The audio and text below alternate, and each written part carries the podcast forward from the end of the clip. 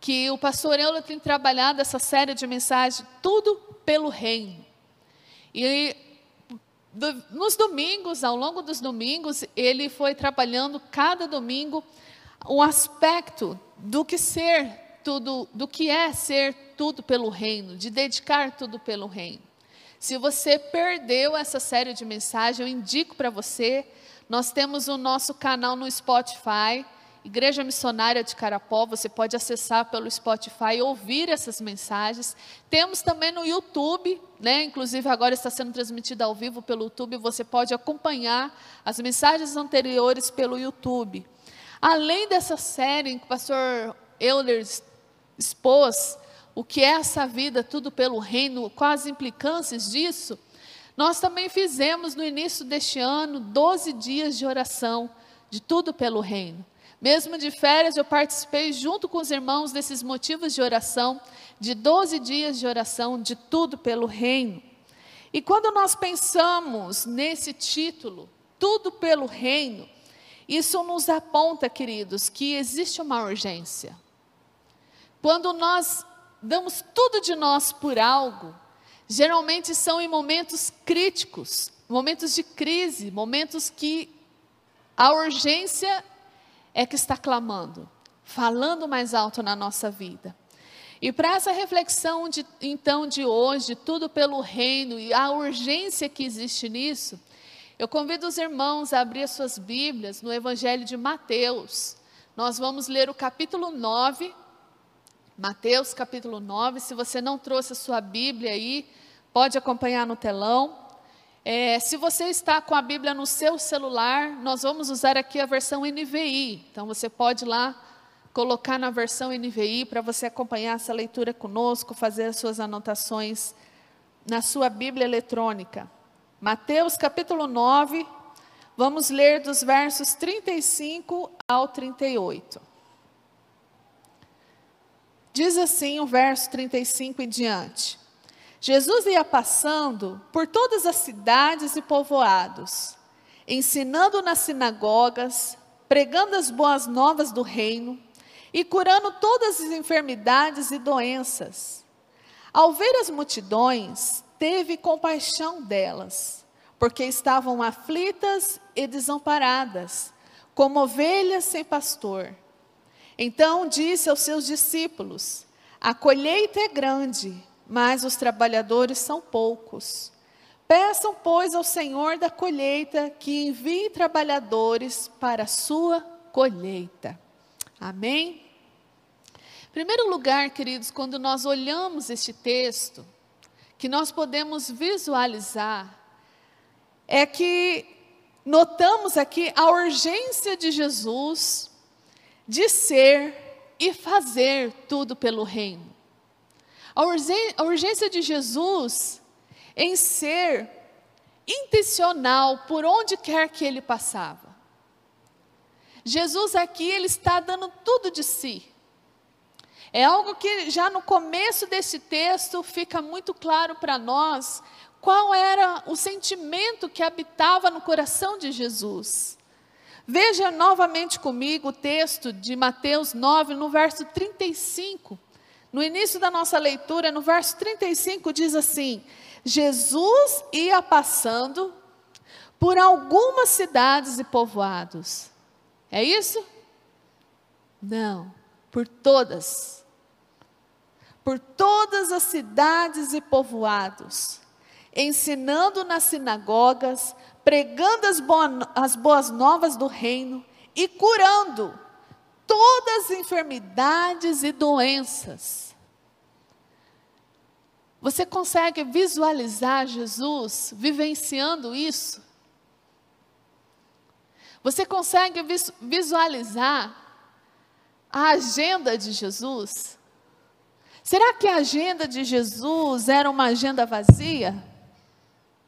Será que a agenda de Jesus era uma agenda sem anotações?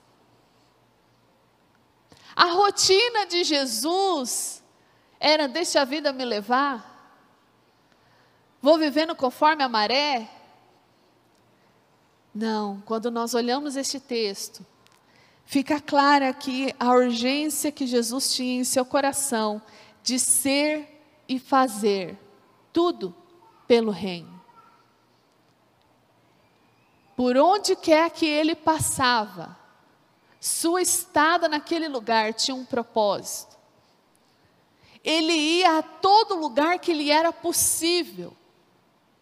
Nós sabemos que naquela época não existia avião, não existia ônibus, moto, bicicleta. As viagens eram feitas ao passo de um animal ou então de um ser humano. E ele, diante dos recursos daquela época, ia por todos os lugares que lhe era possível. Veja que o texto diz por todas as cidades e povoados. E ele chegando ali, ele era intencional no que ele fazia. Ele não fazia um roteiro turístico. Jesus ia direto a uma sinagoga, que era o templo dos judeus na época, e ali ele ensinava.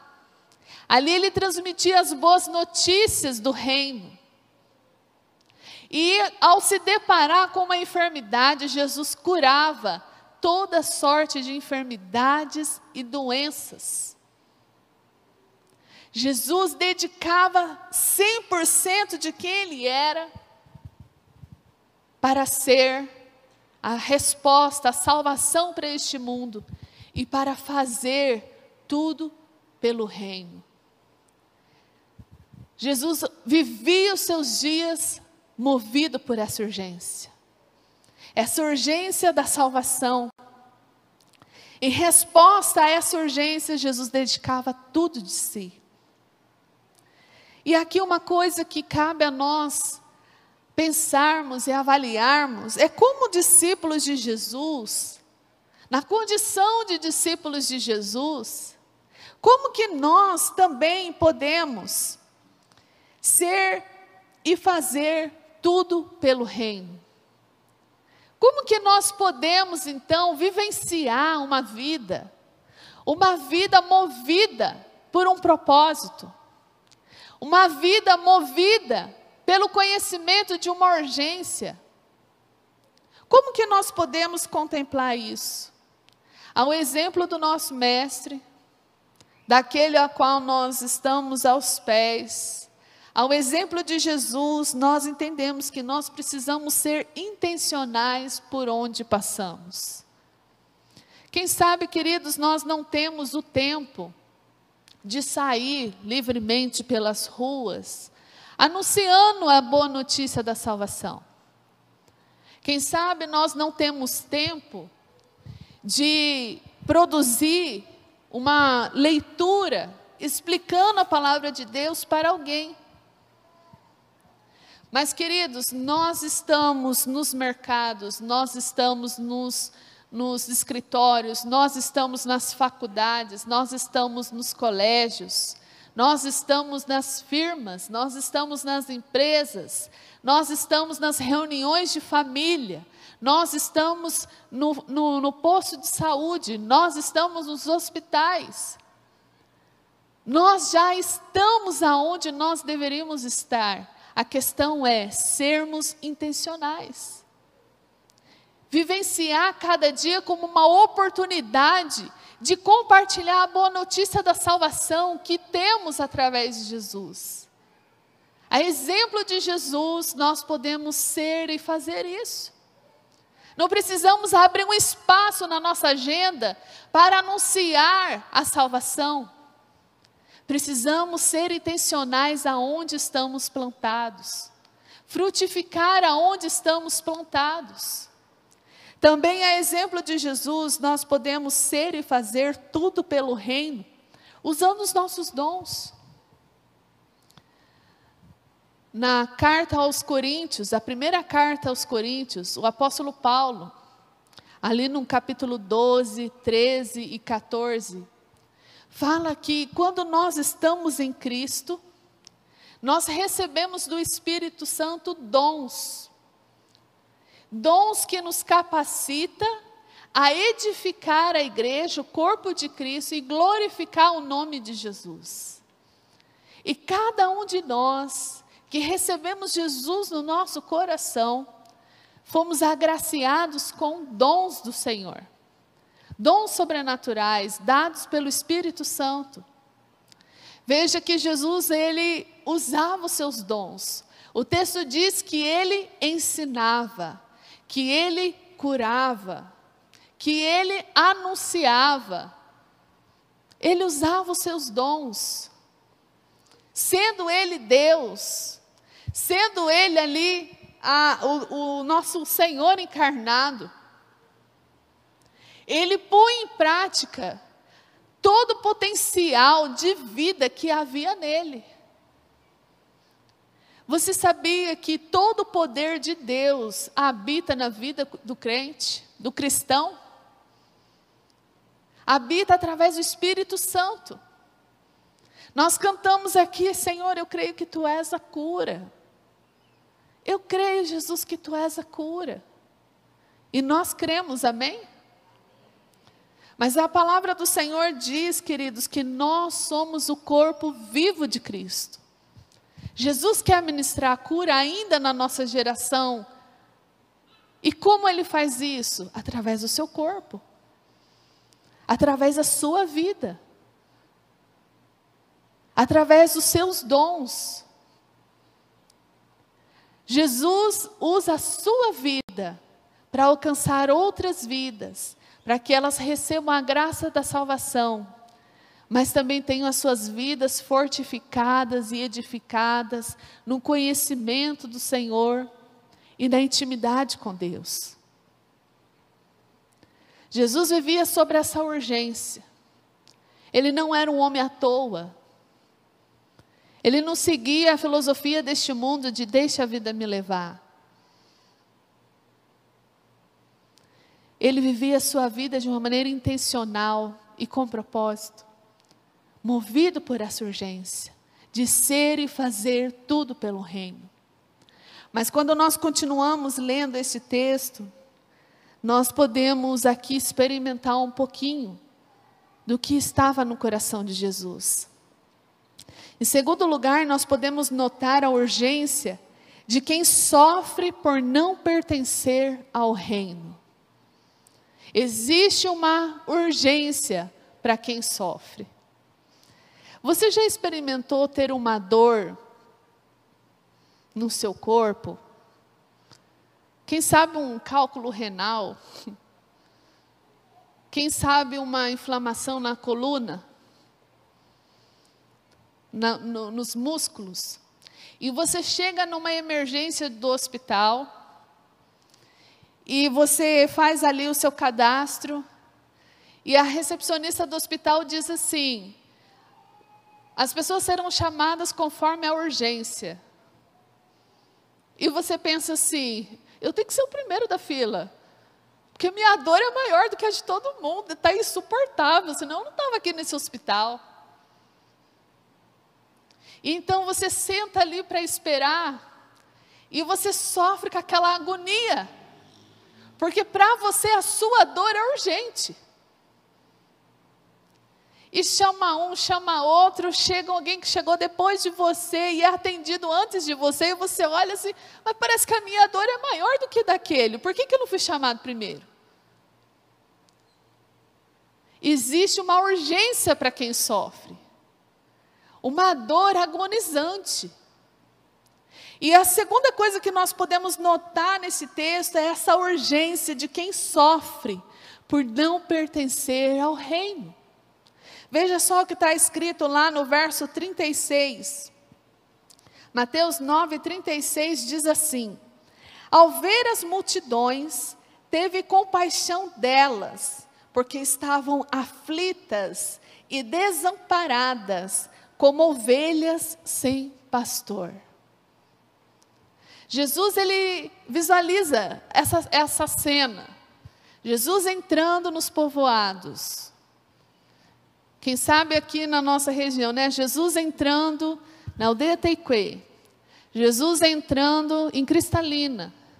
Jesus entrando na Vila Santo Antônio, Jesus entrando lá no Planalto, Jesus entrando aqui nos, nos bairros do centro. E quando Jesus entrava, o que ele via? O que ele via movia o seu coração de compaixão, porque o que ele via eram multidões, multidões, não era uma ou duas pessoas, não era só enfermos, mas multidões de pessoas aflitas, desamparadas. O texto diz aqui como ovelhas sem pastor. O que é uma ovelha sem pastor?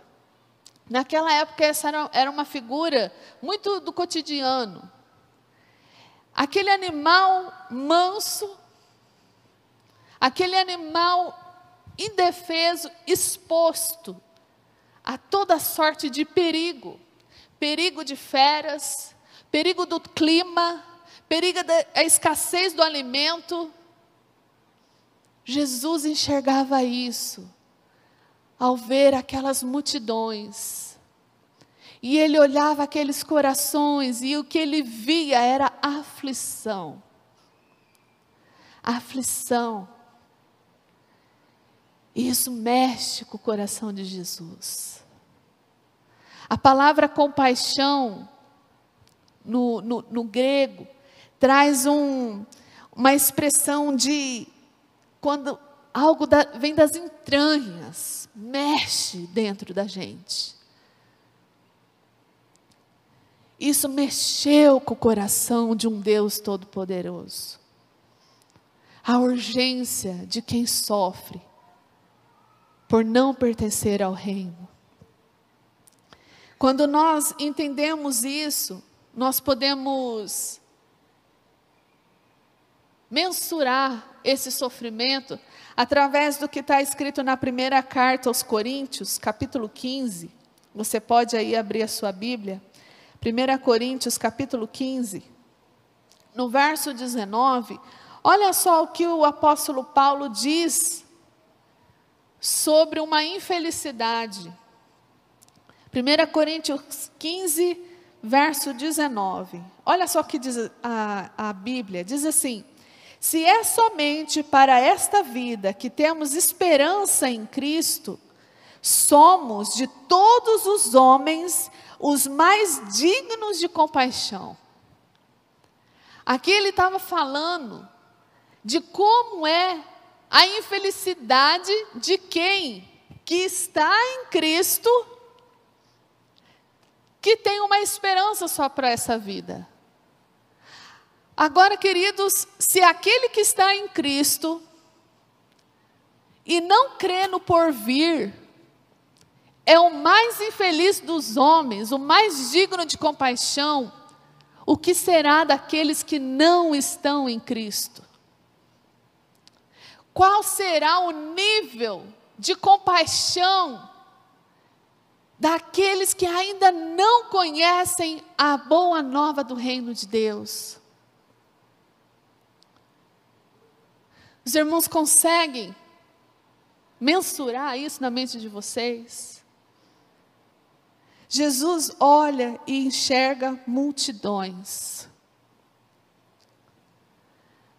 Segundo os dados do projeto Joshua, que faz levantamentos de dados estatísticos sobre o alcance do evangelho no mundo, existem ainda 2 bilhões de pessoas no mundo que não foram alcançadas pelo Evangelho. 2 bilhões. É apro aproximadamente um terço da população mundial. Que ainda não foi alcançada pelo Evangelho. Você sabe quanto que é 2 bilhões? Para os irmãos conseguirem visualizar isso. Se você contar um por um,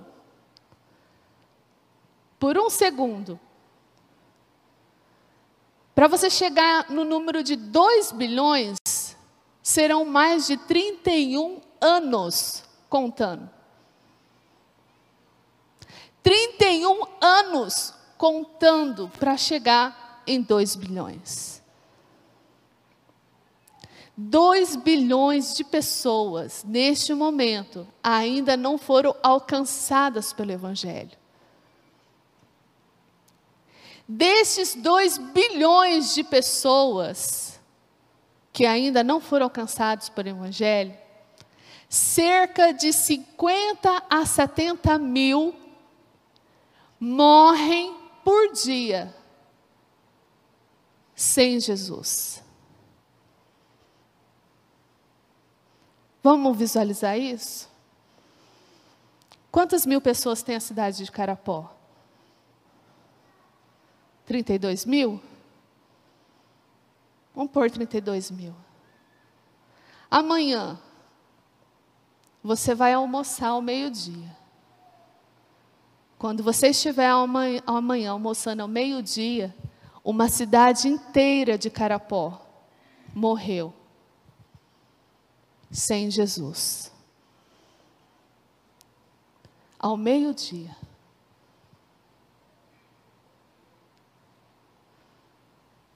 São filhos, sobrinhos, maridos, esposas, avós, adolescentes, jovens que nem mesmo tiveram a oportunidade de escolher a Jesus. Porque o Evangelho ainda não chegou até lá.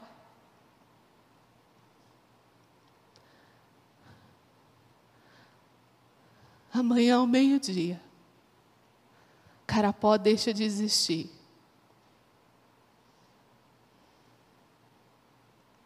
para um destino tenebroso. Você entende a urgência de Jesus?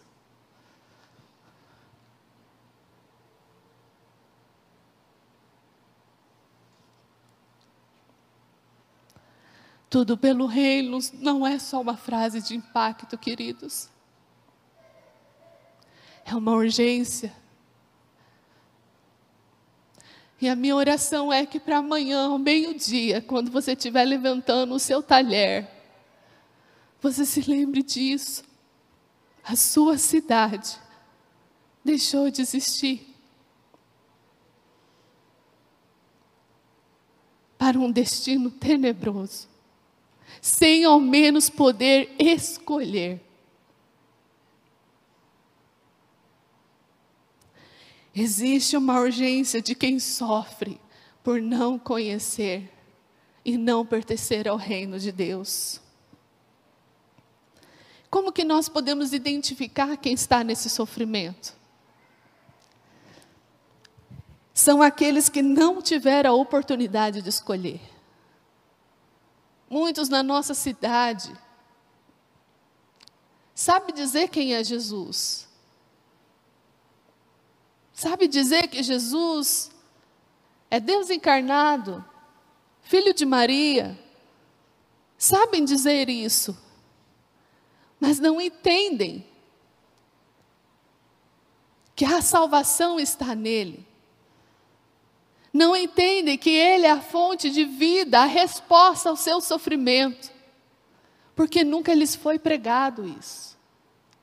Nunca foi ensinado, nunca foi mostrado. Os que sofrem são aqueles que nunca tiveram a oportunidade de responder a uma escolha.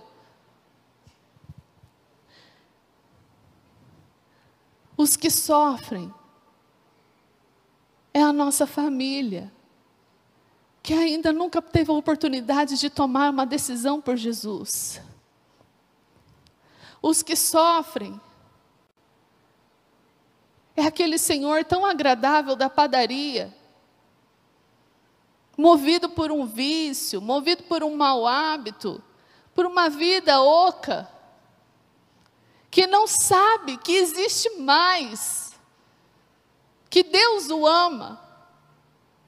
O que sofre são os nossos colegas da faculdade, que acredita que é na bebida que vai encontrar alegria, é nas noitadas, nos relacionamentos que a sua vida vai ser suprida, mas ao voltar de tudo isso, só aumenta o sofrimento. Os que sofrem, queridos, está bem ao nosso lado. Amanhã, ao meio-dia, que a urgência que estava no coração de Jesus também invada o seu coração. E por fim, terceiro, a terceira urgência que nós podemos notar, que Jesus deixa aqui para nós, é a urgência de mais trabalhadores para o reino.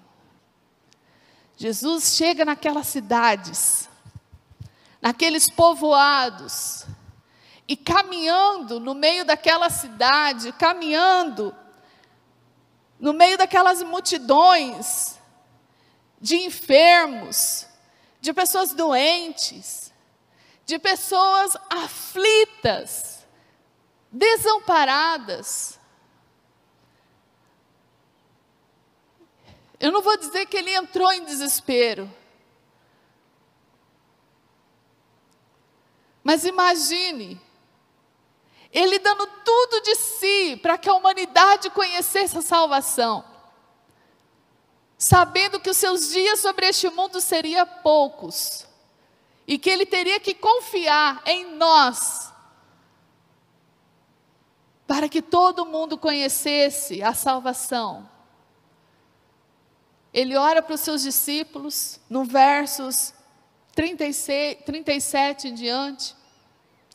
E ele diz assim, Mateus, vamos voltar lá para Mateus capítulo 9. No verso 36, diz que ele, vendo as multidões, teve compaixão delas, porque estavam aflitas e desamparadas, como ovelhas sem pastor. Olha só o que diz então o verso 37. Então disse aos seus discípulos: A colheita é grande, mas os trabalhadores são poucos. Peçam, pois, ao Senhor da colheita que envie trabalhadores para a sua colheita. Eu acho muito lindo quando aqui no nosso estado chega a temporada da colheita. E, e como que vivenciando essa prática da agricultura, a gente consegue entender melhor a palavra de Deus.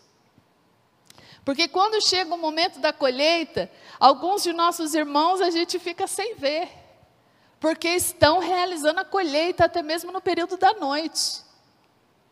E acordam bem cedinho para dar conta da demanda.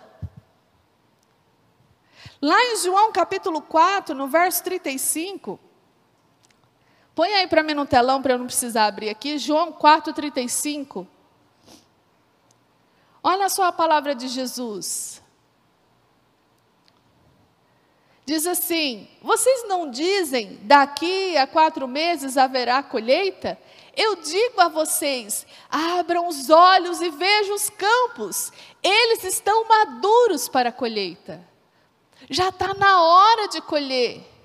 Porque se não for colhido agora, vai ter perca.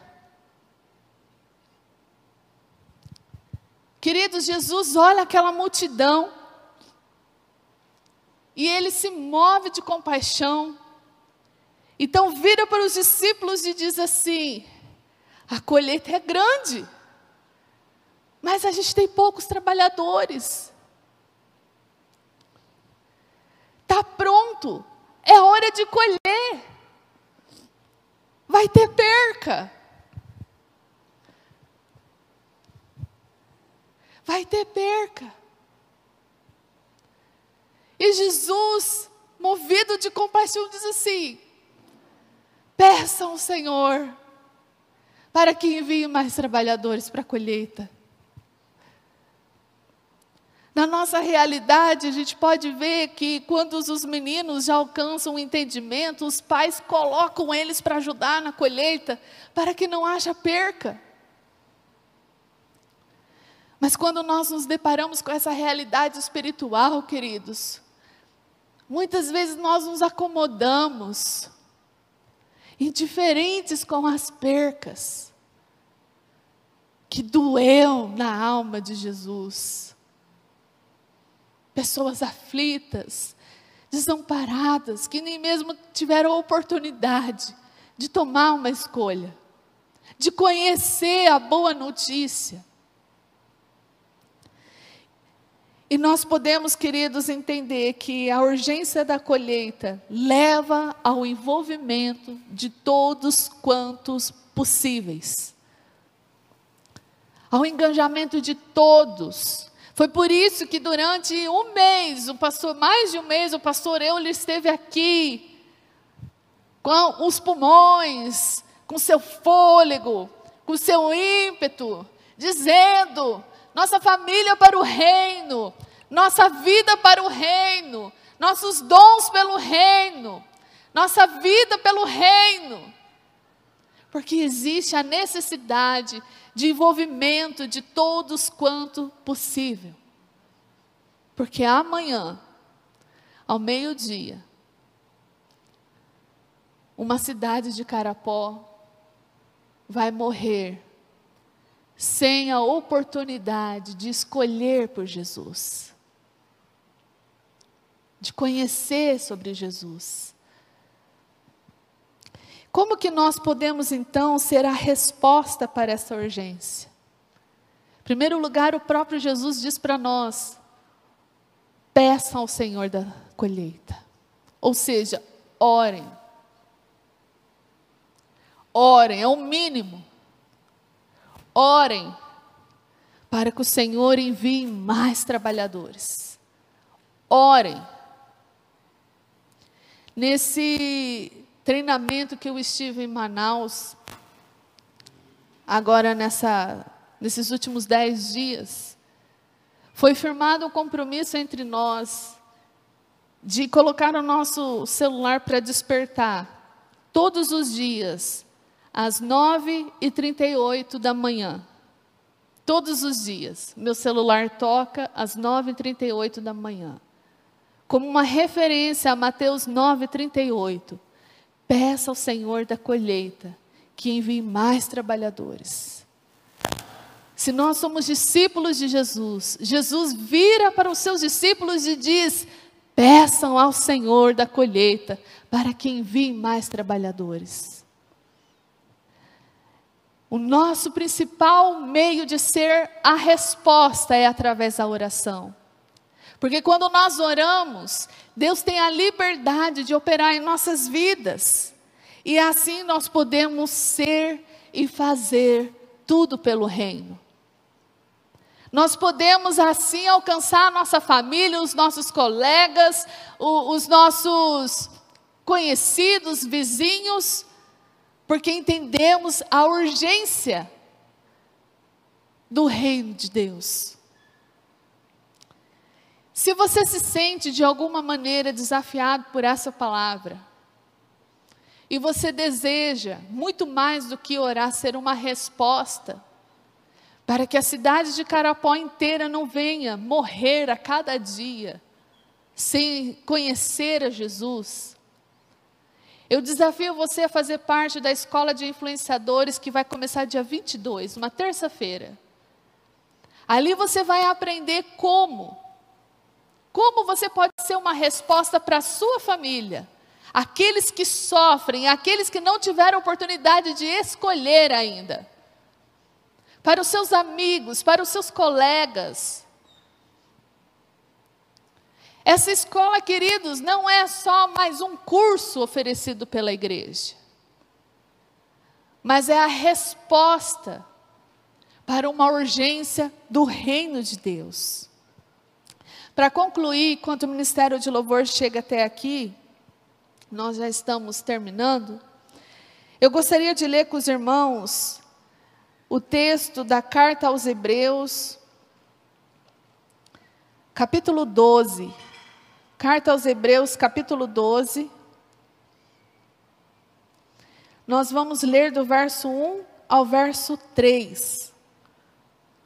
Capítulo 12, do verso 1 ao verso 3. Diz assim: Portanto, também nós, uma vez que estamos rodeados por tão grande nuvem de testemunhas, livremo-nos de tudo que nos atrapalha e do pecado que nos envolve, e corramos com perseverança a corrida que, não é, que nos é proposta tendo os olhos fitos em Jesus, autor e consumador da nossa fé.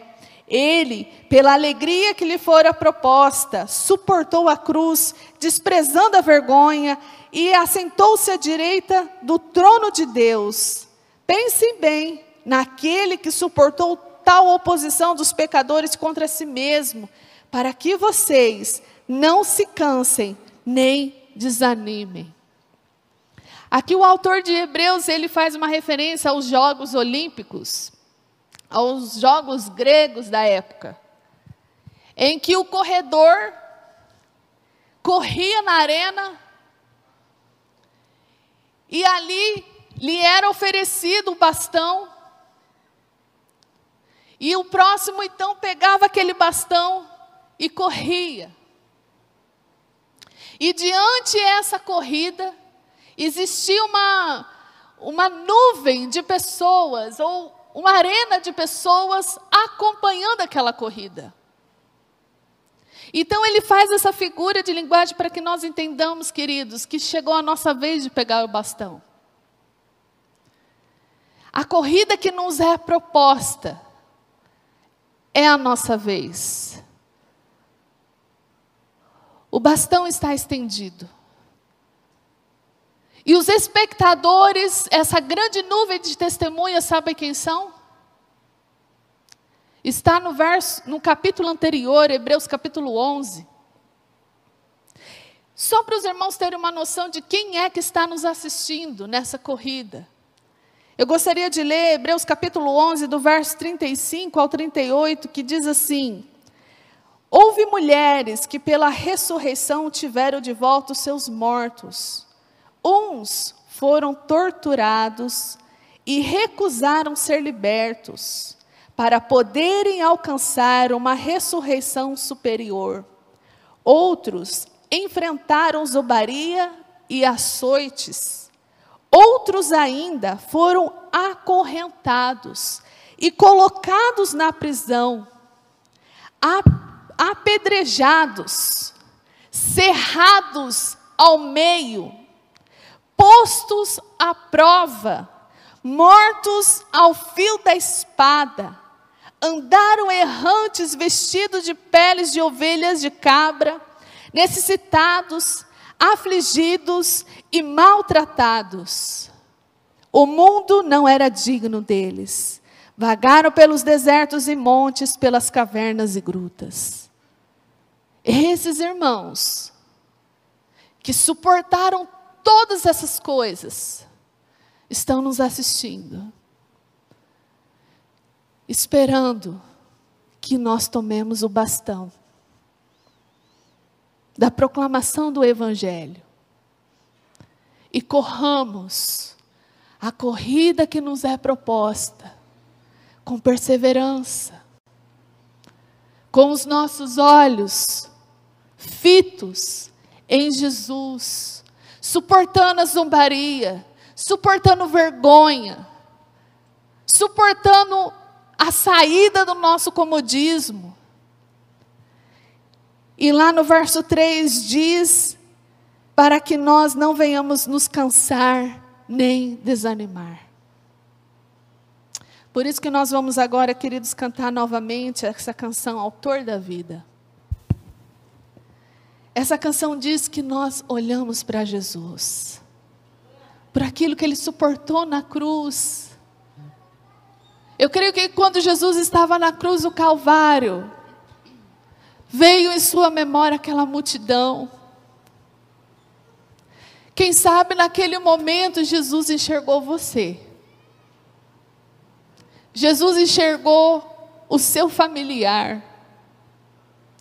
Jesus enxergou os seus colegas de trabalho. Jesus enxergou os seus colegas de classe. E movido de amor, ele dedicou tudo de si para que a salvação chegasse a cada um de nós. Queridos, nós temos o bastão estendido para nós. Qual será a nossa resposta? Existe uma urgência.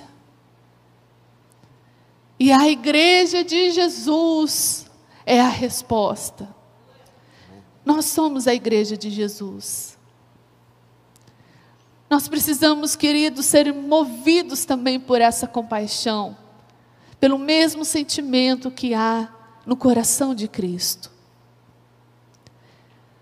Por isso, quando nós cantamos essa canção, vamos fazer dela nossa oração. Vamos cantar com fé, não só de uma maneira vazia, simplesmente dizendo as palavras, mas considerando cada, cada palavra, cada frase, como a nossa decisão.